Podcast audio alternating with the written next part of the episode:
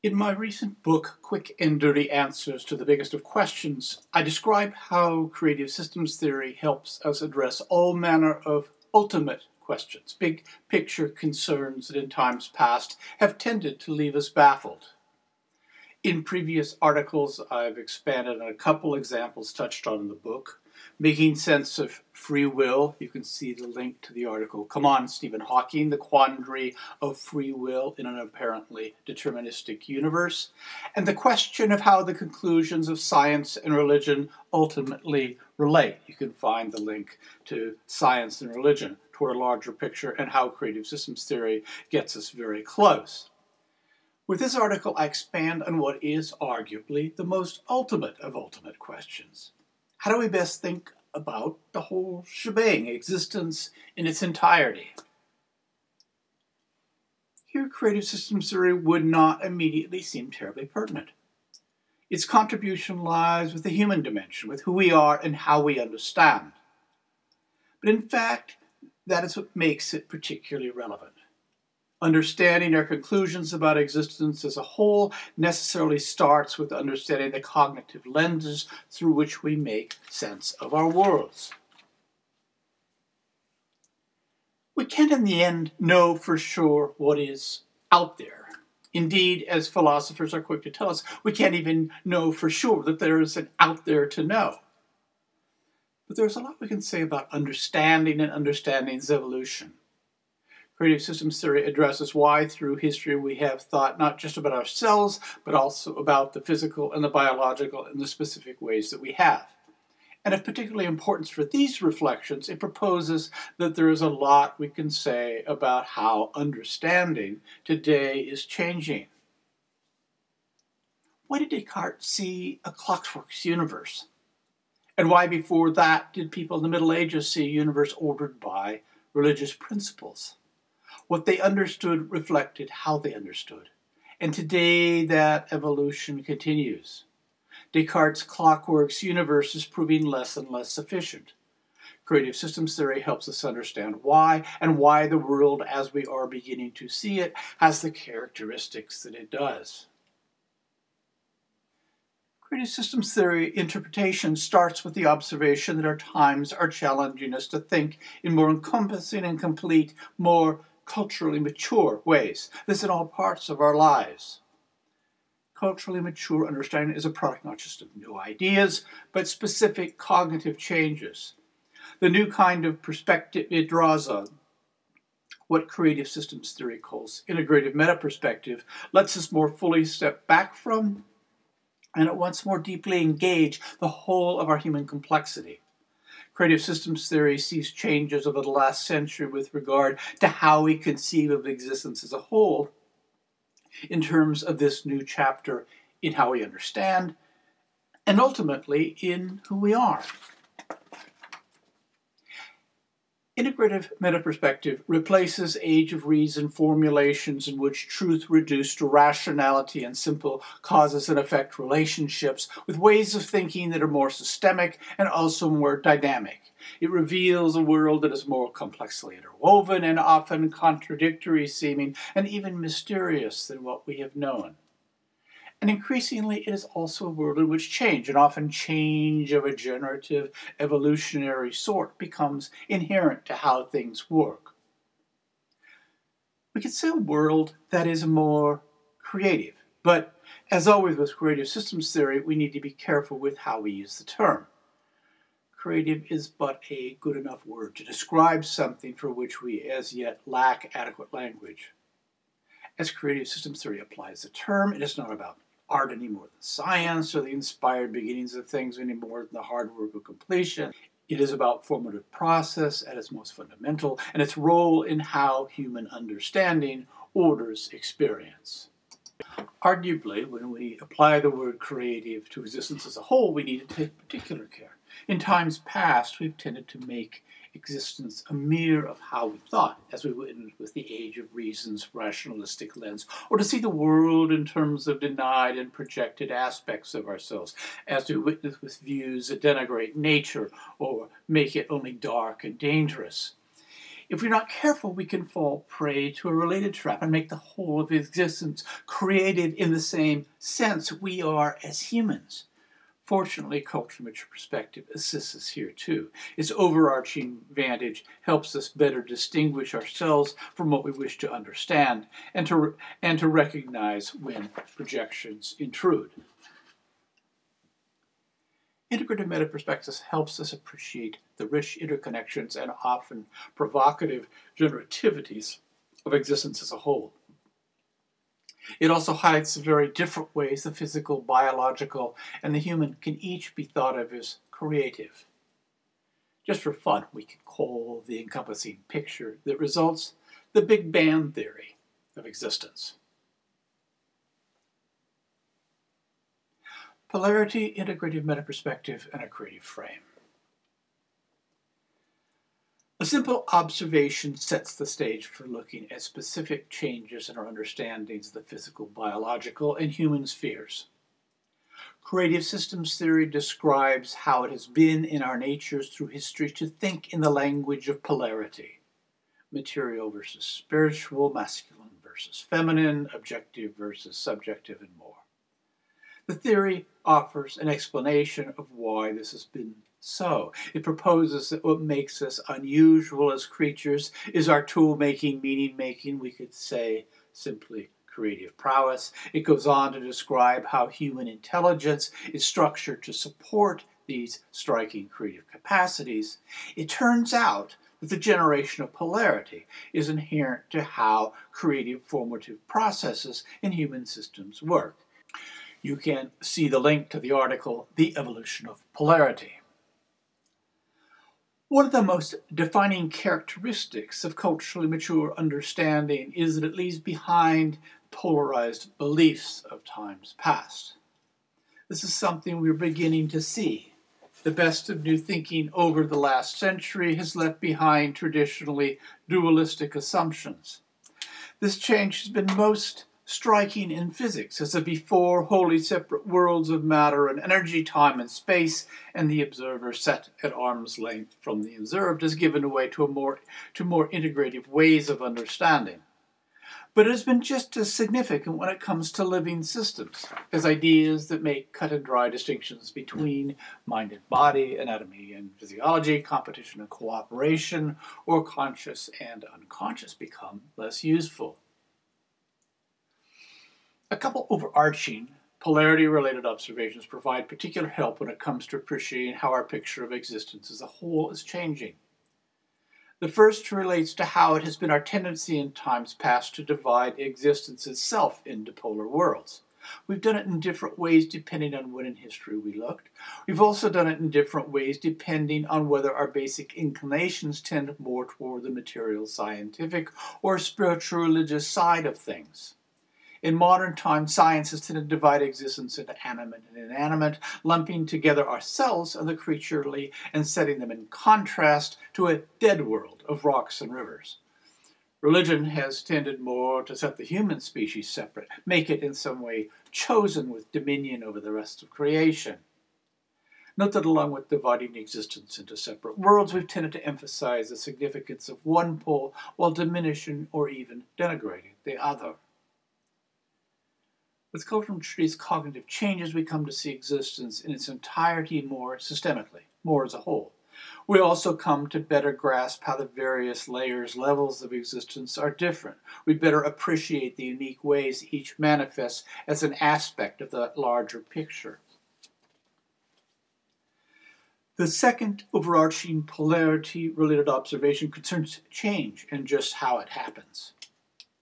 Every cultural period has had its creation stories, explanations for how what we see around us came to exist. For the Dogon tribe of Mali, it's the tale of how Amma broke the egg of the world. In the creation story of the ancient Mayans, as told in the Popol Vuh, multiple deities came together to bring existence into being. Later, Christianity had its Hebrew Genesis. Modern science has its Big Bang. In addition, every cultural period has had its explanations for why things work as they do day to day, both why things change and Two, why they are as stable as they often are, for the whims of gods to Descartes' image of a clockwork's universe. Here, too, past explanations have been dualistic. They posited some separate driving impetus, be it in earliest times an animistic force, or with modern more mechanistic thinking, an action with its equal and opposite reaction. And here, too, how we understand is changing. Increasingly, we find thinking that makes change and stability together aspects of larger ways of understanding. Dualistic formulations, both of the extreme type that posit a separate animating force and of the more mundane sort that propose separate causes and effects, are giving way to more encompassing and systemic ways of thinking. And often dynamic refers not just to having more moving parts, but to being somehow generative, change, and the coherence through which we identify something as something becomes part of a larger, single, self-organizing picture. Put these two overarching polarity-related observations together, and we get a first-cut look at our new understanding of the big picture. Our times challenge us to leave behind past dualistic assumptions and polar projections and think in more encompassing ways. When we do, we better appreciate the complex interconnections and dynamic change processes that mark existence as a whole. We also better appreciate the unique ways the various layers, levels of existence give this more creative picture expression. That last observation is worth a special note because it implies a further way this picture takes us beyond usual ways of thinking. It suffices for our purposes to keep things simple and talk in terms of the three levels that everyday thought suggests. There's inanimate creation, there's life, and there is this odd addition, conscious life, including ourselves, and to lesser degrees other higher life forms. Seen through the lens of culturally mature perspective, these layers levels become fundamentally linked, aspects of an encompassing whole. But we also find increased appreciation for how each is different than the others. Limited to how we commonly think, this result might seem paradoxical. I find the image of Neapolitan ice cream helpful for getting at what is new in this result. Pardon the mixed metaphor, I can't think of a musical analogy that works quite as well. Rather than wholly different categories, we get a reality in which each layer level is at once the same stuff, like ice cream, and wholly different. Arguably, what we see even stretches this metaphor. The various layers, levels are not just different in kind, as with flavors, they reflect distinct levels of organization. The system's concept of emergent properties helps us complete the needed stretch. Emergent properties are characteristics unique to a set of systemic relationships. In the new picture, each level is defined, separated, joined by an emergent property. In this case, existence, in contrast, non-existence, life, and the capacity for conscious reflection. Creative Systems Theory's creative frame helps put flesh on this bare-bones description. Creative Systems Theory argues for a more explicitly creative picture of existence as a whole. Instead of ice cream, the same stuff becomes creation. It also offers a more filled-out way to think about different layers, levels of existence, and how they relate.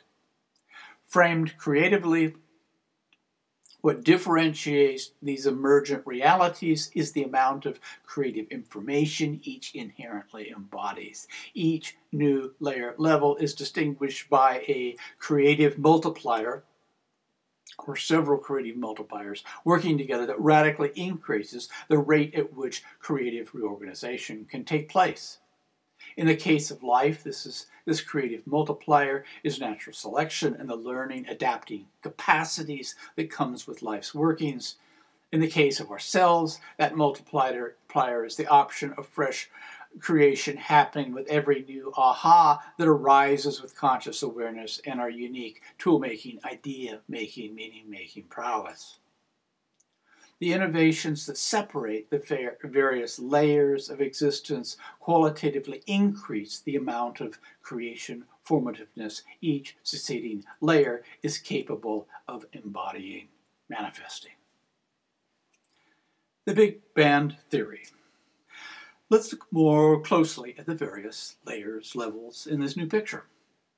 With each main level of existence, the physical, the biological, and the human, we see new characteristics that point toward a more complex and dynamic, more specifically creative reality.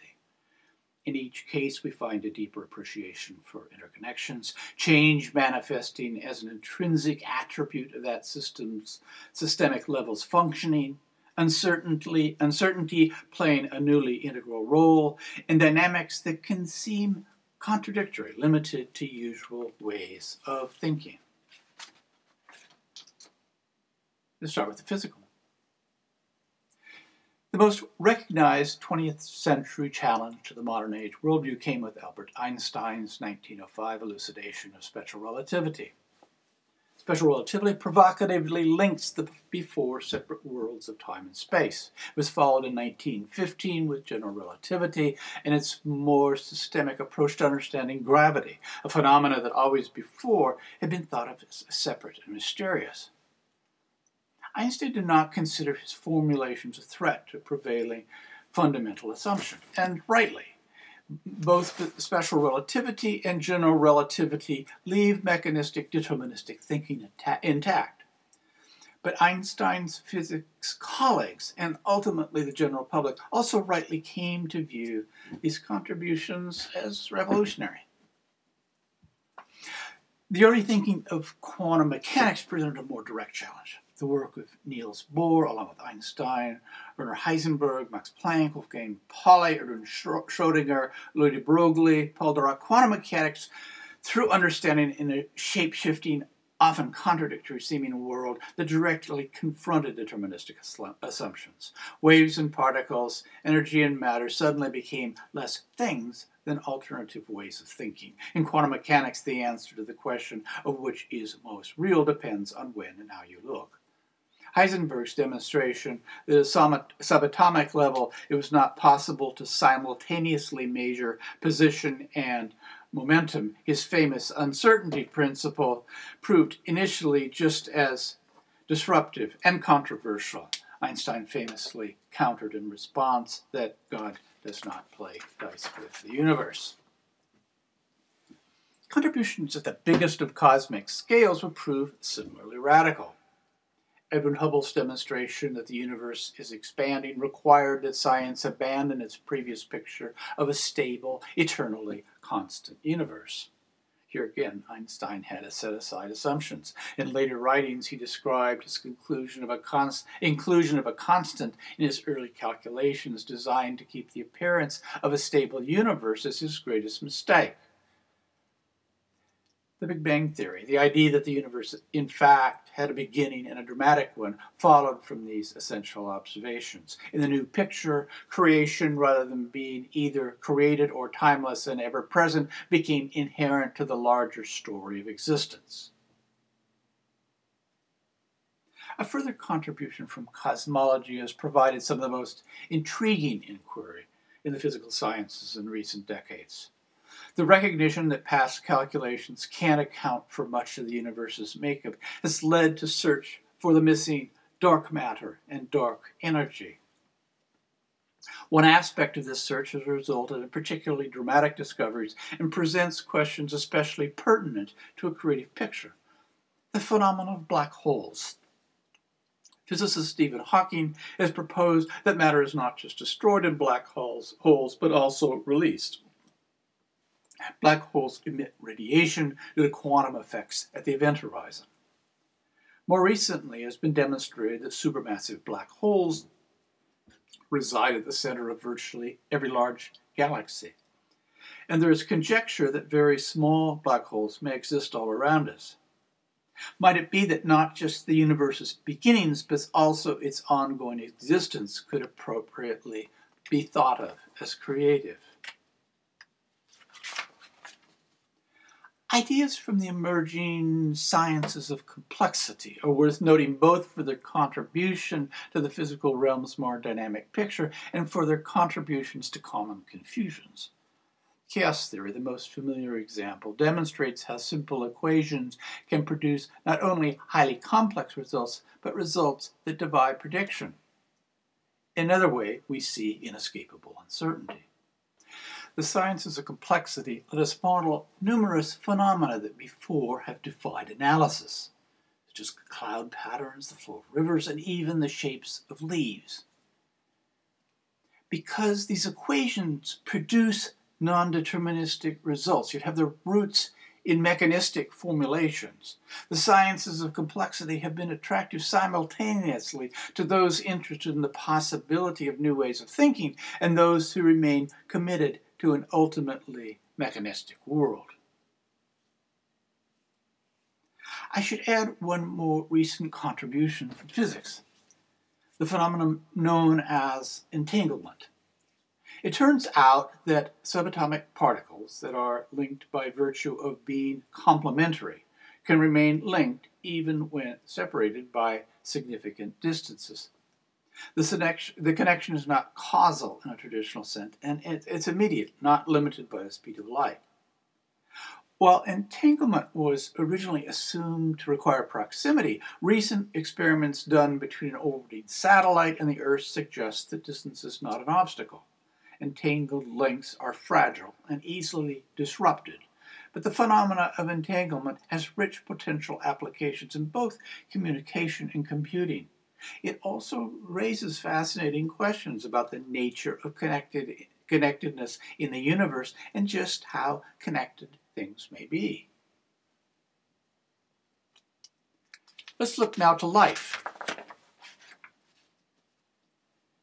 Arguably, biology's new creative picture began even earlier, with Charles Darwin's 1859 publication of Origins of Species and Gregor Mendel's 1866 publication of his work with pea plants that demonstrated the actions of invisible factors that we now call genes. Evolutionary biology presents a picture of life in which creation, rather than something that happens to life, is understood as following in an ongoing way from the nature of life. Ecological thought, first formally introduced with explorations of food webs and food cycles in the 1920s, added important further pieces to biology's new picture. Today it is so familiar to us that we can miss its radical significance. Both interconnectedness and change are intrinsic to ecological thought. Increasingly, it has become second nature for biologists to think in terms of communities and ecosystems and the interplaying life cycles of organisms and populations.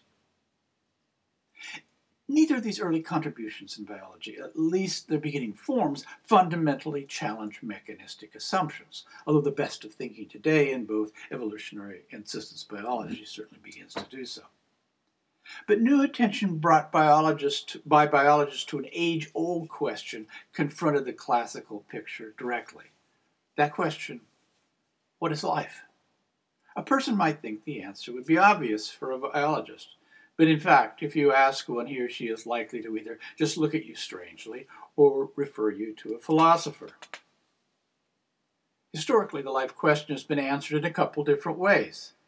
Extending Descartes' clockworks picture, people have thought of life as just a very complex kind of machine. Looking further back in history, we find dualistic explanations that locate life's source in some separate animating force, from Aristotle's unmoved mover to, in medieval times, a soul distinct from the body that determines action, to more recently, with 19th century vitalism, a life-giving energy such as Henry Bergson's Élan Vital. Early systems thinkers in the middle of the last century argue that life is necessarily more than just a machine, and that dualistic explanations more generally necessarily leave us short. They propose that somehow we must understand living systems as systems, integrative, self-organizing wholes. Biologist Wilhelm von Bertalanffy presented his first formal explication of this kind of perspective with his 1940 book, General Systems Theory. His thinking emphasized the need for new kinds of concepts if we are to understand life, and introduced the central notion of open systems. Open systems depend on a continued influx of matter and energy and maintain themselves in highly dynamic states far from equilibrium. Living systems eat and expel the remains, with the energy difference fueling the organism's ongoing self-maintenance and self-organization. Von Bertalanffy failed in his dream to develop a formal mathematics of living systems, but the fresh attention he brought to the what is life question and his emphasis on the role of open systems each made critical contributions. Later systems thinkers continued to search for ways of thinking that might better address life. Cybernetics, the invention of Norbert Wiener, and a circle of colleagues gave particular attention to feedback loops and other mechanisms of self-regulation. The formal concepts of cybernetics remain mechanistic, but they provide important insights that we still draw on to understand how important systemic dynamics in living systems work. We are also brought together remarkable people from diverse backgrounds in an attempt to push the edges of systems understanding more broadly. Wiener once wrote, "We are not stuff that abides, but patterns that perpetuate themselves." The ideas of two systems theorists, Gregory Bateson and Humberto Maturana, have particular pertinence to creative systems theory's approach because of how each interpret the role of cognition. In different ways, both arrived at the same critical recognition: the question of life and the question of cognition. When we think in terms of cognition at its most fundamental, the capacity to in some way make sense of and act in our worlds, are in the end the same question. Understand understanding deeply, both agreed, and in the process we have understood life. More recent contributions from biology have added a further important cognition-related insight. In the past, our pictures of cognition were centralized, but metaphorically they were Copernican. Brains ran bodies, DNA ran cells. In the new picture, cognition becomes a complex product of a system as a whole. Note that eukaryote cells that don't yet have nuclei and thus DNA, nonetheless engage in quite complex cognitive processes. For example, their cell membranes make an array of highly nuanced yes and no decisions with regard to what will be let in and what will not. We are better recognizing how, in a similar way, cells with nuclei, along with many cells, tissues, and organs of more complex organisms, often engage their worlds through complexly networked and often highly decentralized informational processes.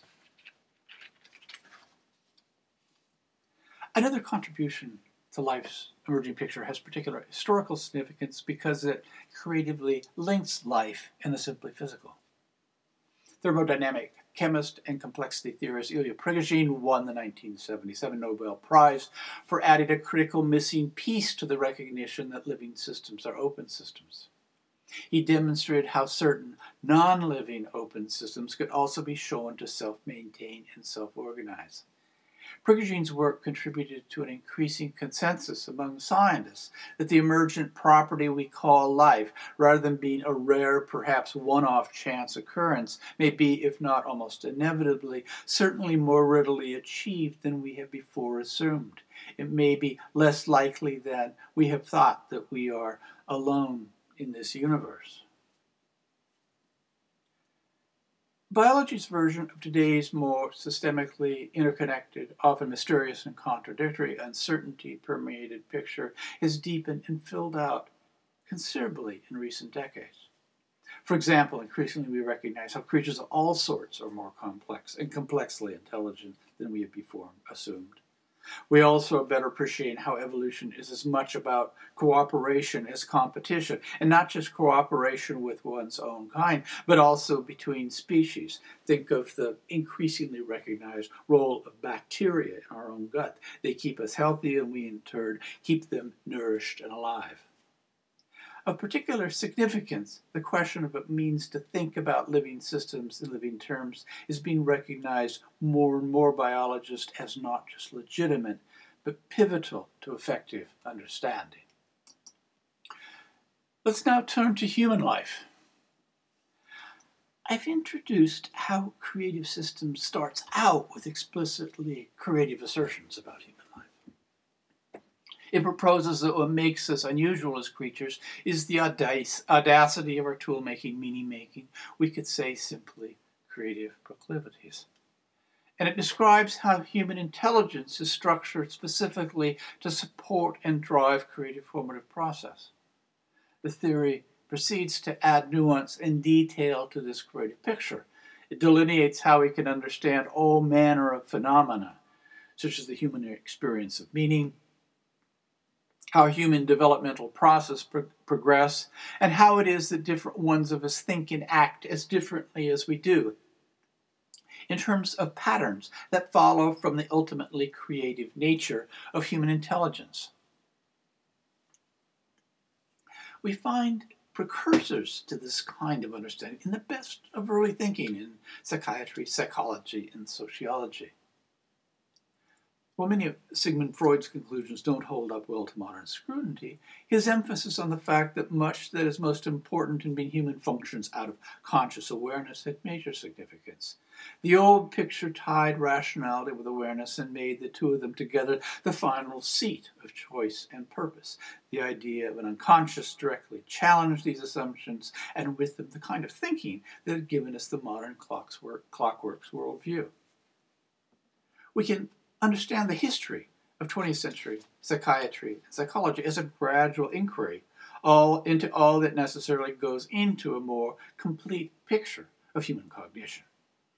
Key figures include Carl Jung, with his special emphasis on the mythic and imaginal dimensions of intelligence, Wilhelm Reich, with his focus on the intelligence of the body, Henry Stack Sullivan, and later humanistic thinkers such as Carl Rogers, with their fresh thinking about human relationships and emotional functioning, and transpersonal contributors such as Abraham Maslow, who brought new attention to exceptional capacities in the spiritual dimension.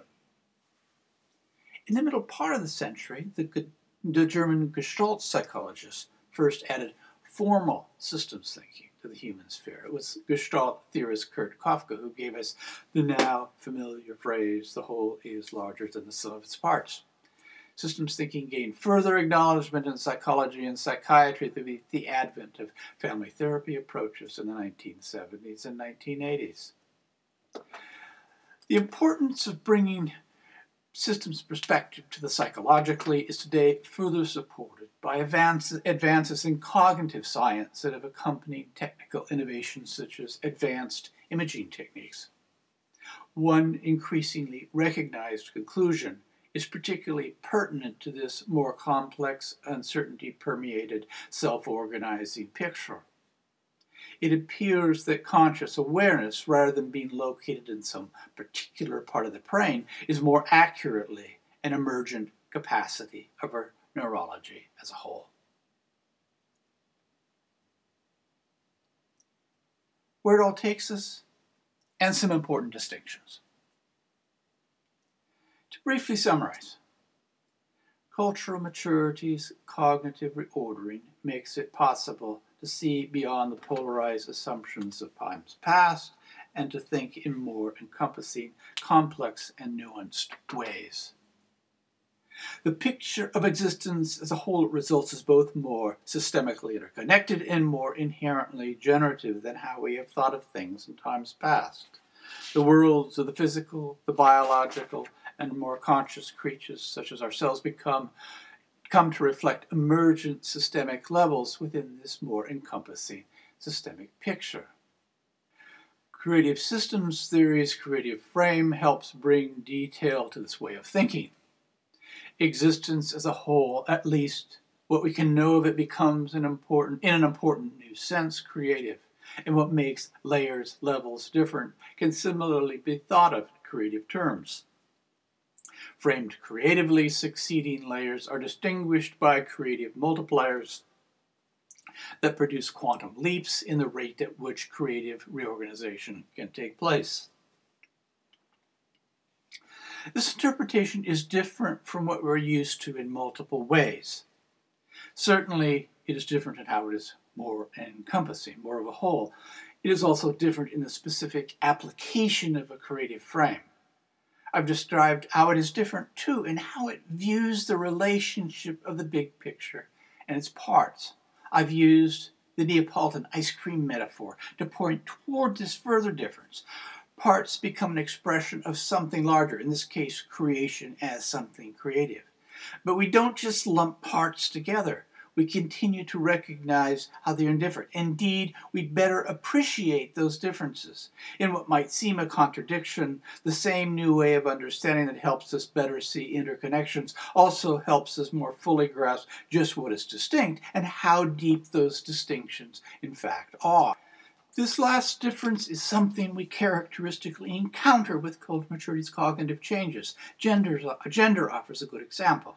Culturally mature perspective helps us appreciate how past assumed polar differences between men and women were based more on projection than on real differences. You can see the article in The Meaning for Love. At the same time, it helps us get beyond the common postmodern assumption that apparent differences are products only of conditioning. It helps us more directly engage what it means to be embodied as a man or as a woman and as a unique man and woman. That an interpretation both increases our appreciation for interconnectedness and brings real differences alive provides a good litmus test for its success as culturally mature conception. It's important to distinguish the picture creative systems theory suggests from interpretations with which it could be confused. I think of two basic kinds of big picture interpretations that might seem similar, but in fact which differ fundamentally. Creative system argues that neither kind of interpretation ultimately helps us when it comes to the kind of understanding needed for the future. The first is most common with those of more scientific or rational bent.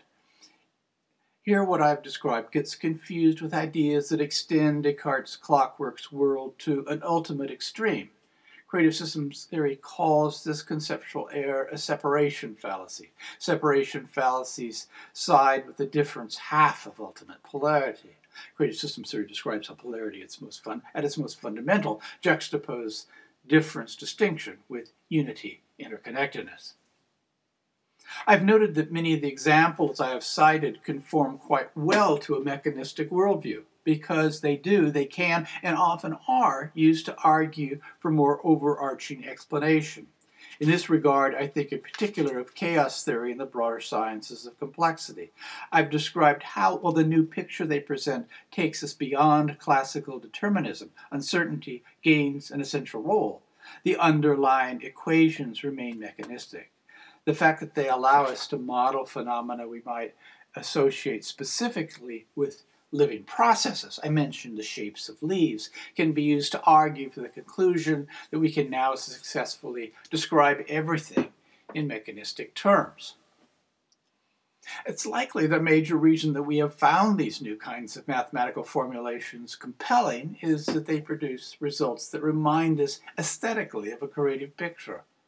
I suspect that it is also the case that we would not have made the discoveries without the beginnings of cultural maturity's cognitive changes, but that is very different from concluding that we can reduce a creative picture to mathematics.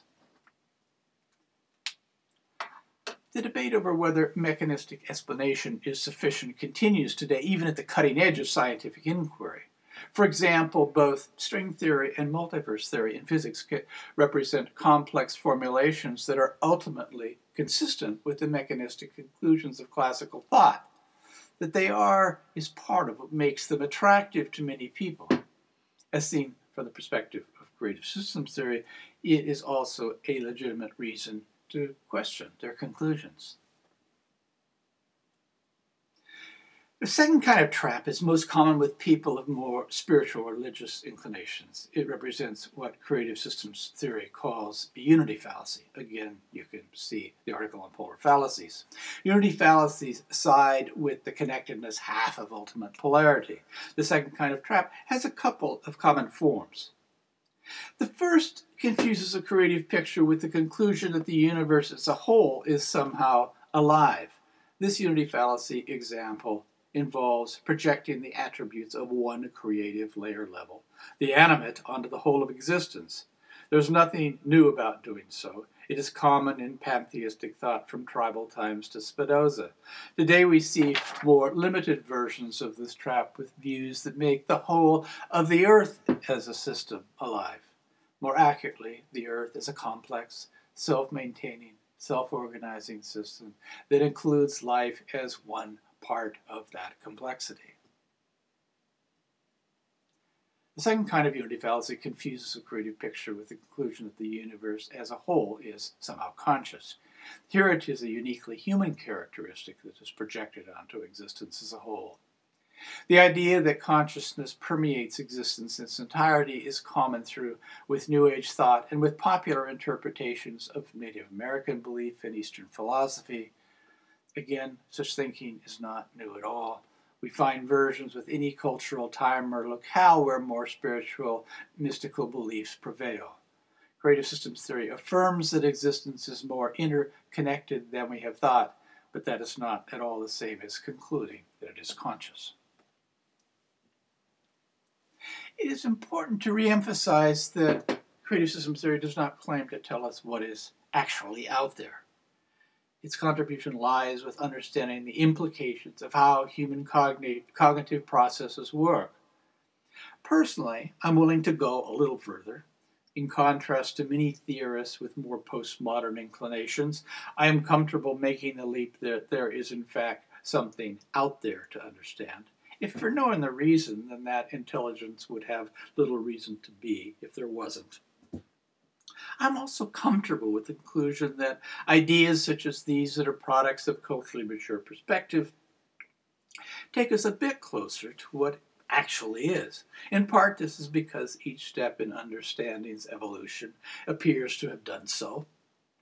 It is also because of how integrative meta-perspective produces understanding that is inherently more encompassing than what we have known in times past. We might also expect it to be more complete.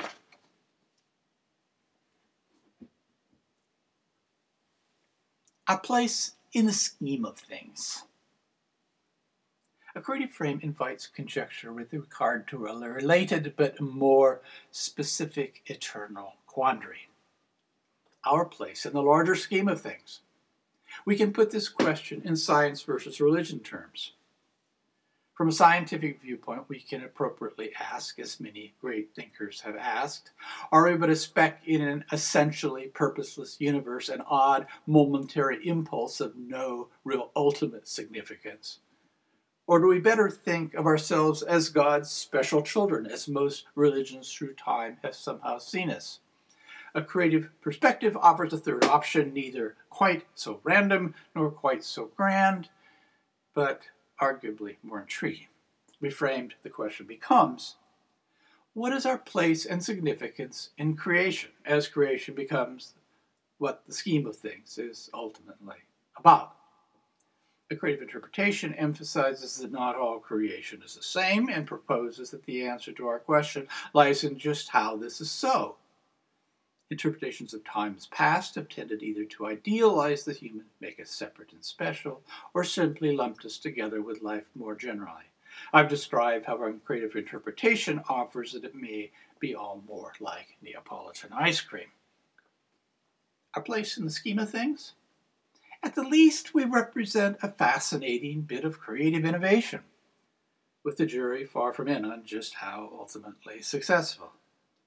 If you want to feel a bit more special, we can claim ours to be a particularly significant sort of creative innovation. We're the only creature, at least on our particular Earth, that is not just consciously aware, but aware of itself as part of something that has evolved and continues to evolve. In an interesting sense, through us, creation, not just as fact, but as process, has become conscious of itself. In a way, this interpretation makes our human achievement even more remarkable. But it also makes it more tenuous, more explicitly experimental. It is quite possible that exactly that which makes us special, our great creative prowess, will be our undoing. Our time on the planet has been extremely short compared to, say, the dinosaurs. For us, 300,000 years with civilization, a product only of the most recent 20,000, compared with 180 million years for the dinosaurs. And with growing frequency, modern invention and human choice more generally has dangerously two-edged potential consequences. Creative systems theory's developmental evolutionary perspective has critical pertinence to the question of what may transpire in the future. In our time, the human creative experiment continues, and in ways that have major implications for its ultimate success. Cultural maturity describes the possibility and necessity of a more aware and more deeply engaged relationship with our creative tool-making, meaning-making natures. Homo sapiens sapiens, man the wise, is perhaps coming to better deserve his audaciously proclaimed status, proclaimed twice over for emphasis. If the concept of cultural maturity is accurate, certainly our continued creative well-being and perhaps our survival depends on it.